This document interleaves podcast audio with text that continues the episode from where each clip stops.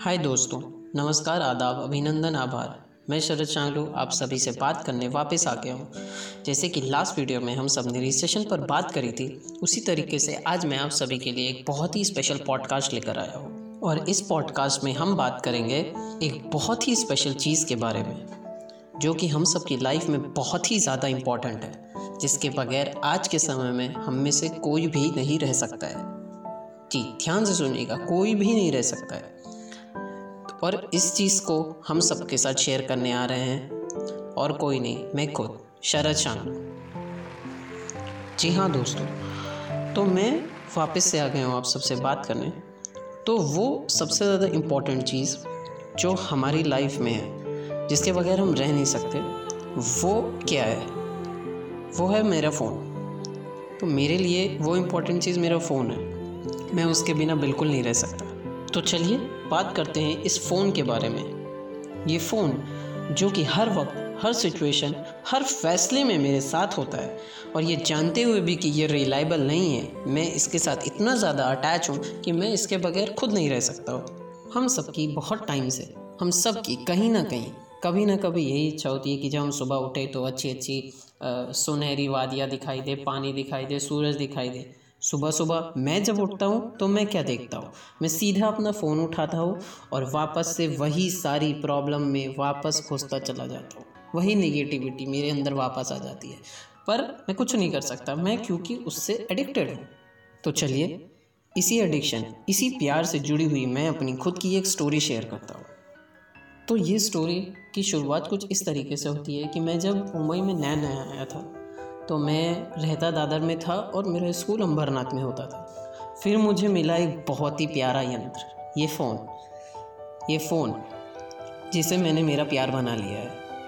तो शुरुआती दौर तो मेरा बहुत आसानी से गुजरा क्योंकि ये सफ़र दो घंटे का मेरे लिए बहुत नया नया था और बचपने में मुझे ट्रेन बहुत ही ज़्यादा पसंद थी।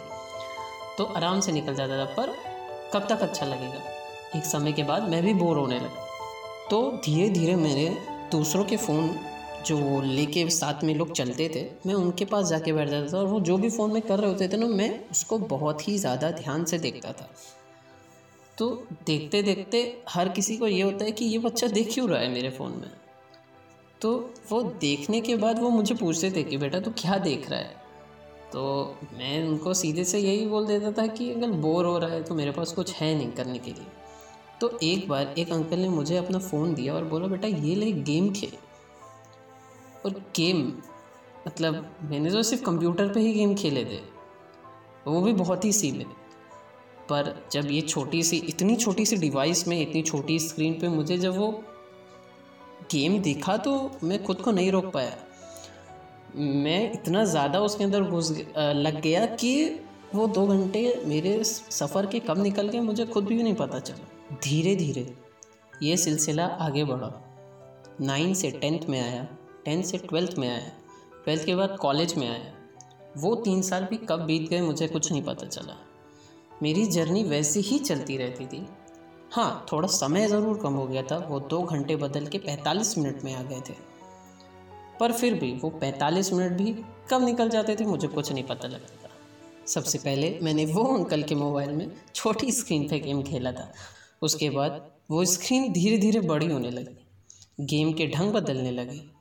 पहले सांप वाला गेम, फिर स्पेसशिप वाला गेम, फिर कैंडी क्रश फिर रेसिंग गेम्स धीरे धीरे स्टैंडर्ड बढ़ने लगा और मुझे और ज़्यादा मज़ा आने लगा और मेरा प्यार इस चीज़ के लिए और ज़्यादा बढ़ने लगा। मैं टेक्नोलॉजी की तरफ़ बढ़ने लगा।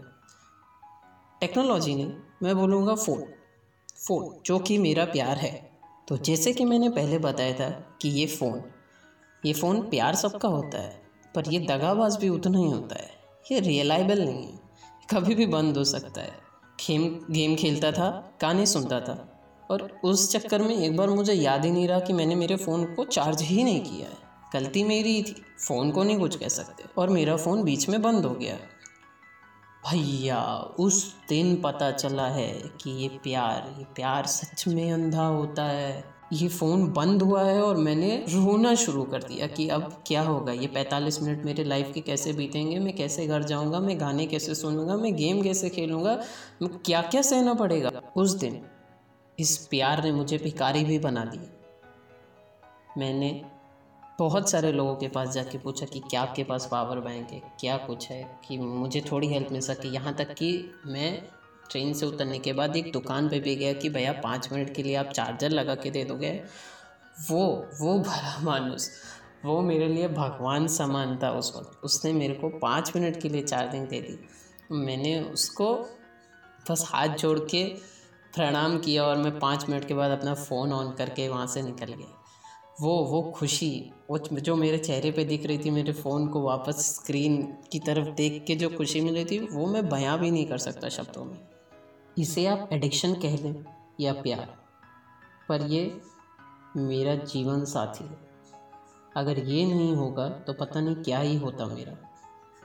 तो इसी के साथ मैं आप सभी से निवेदन करता हूँ कि आप सब अपने अपने घर में रहे, सुरक्षित रहे और अपना अपने ध्यान रखें।